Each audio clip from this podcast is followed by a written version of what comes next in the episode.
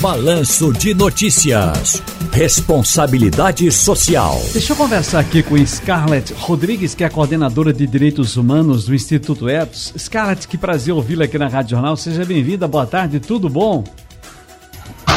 Oi, gente, boa tarde. Tudo bom com vocês? Rapaz, joia, joia, joia. Morrendo de saudade de vocês, porque nessas duas semanas que tivemos aí jogos da Copa do Mundo, você sabe que a gente tá aqui com o canal, tava até postando agora na rede social, tá aqui do meu lado, é porque acho que não dá para pegar aí pela câmera, mas tá aqui direto, ó, 24 horas, timeline Quebec, canal 08, Antônio Gabriel, direto de Doha, no Catar. Nossa equipe de esportes está lá acompanhando a seleção brasileira. E nesses jogos a gente ficou meio que distante. Mas é exatamente. Pois é, menina, mas é exatamente isso, Scarlett, que puxa a nossa, a nossa conversa de hoje. Que a Copa do Mundo. Presta atenção, gente. A Copa do Mundo da FIFA acontece após graves denúncias de abusos trabalhistas de pessoas migrantes do Catar.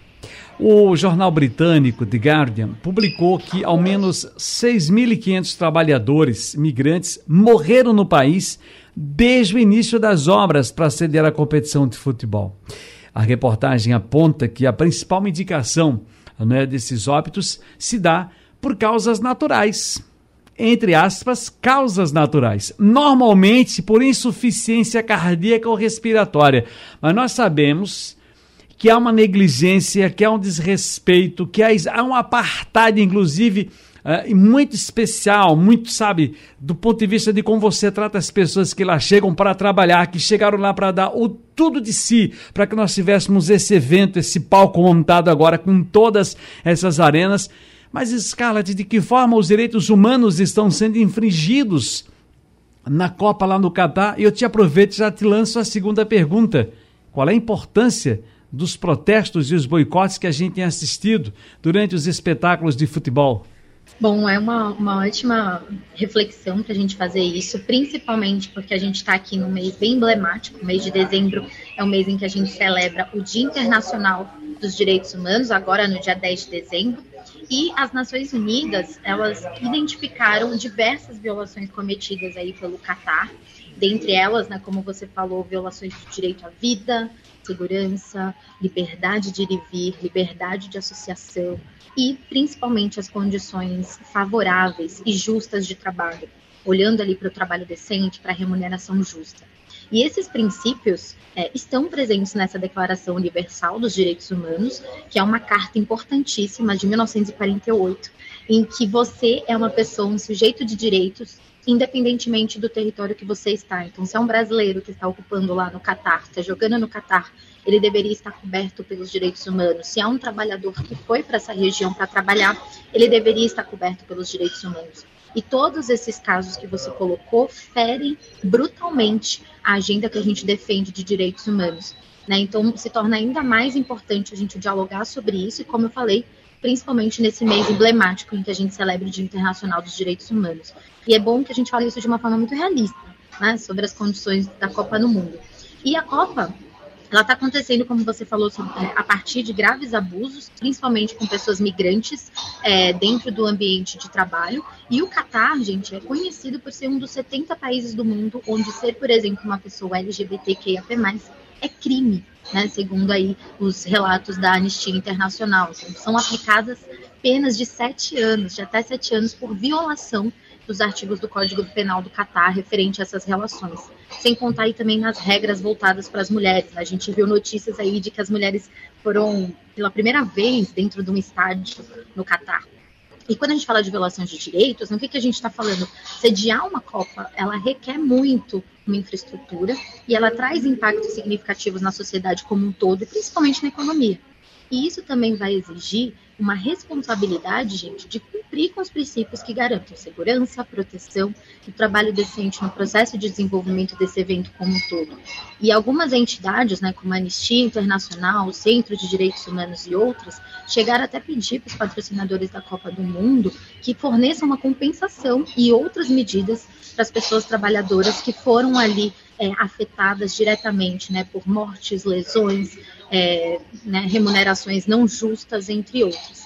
e até empresas, né? a gente está falando de responsabilidade social empresarial, a gente sabe que esse é um evento não só do Estado, né, mas também do país, mas também dos, das empresas que levam a Copa do Mundo para a região.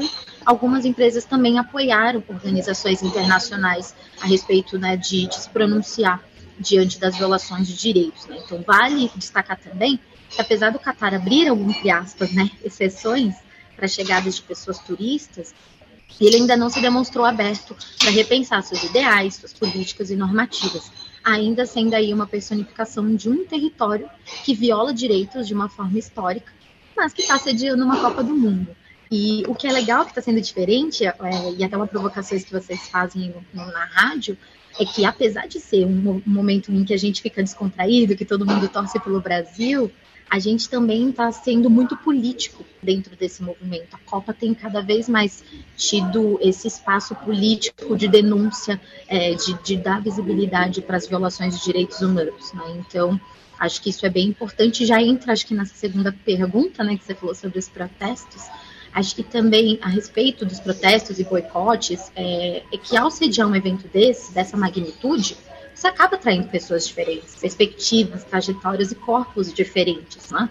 que vão carregar consigo seus próprios marcadores sociais e que só pelo fato de existirem, né, estarem ocupando o território do Catar, já são entendidos aí entre aspas como uma ameaça, como algo entre aspas não aceito pelo local.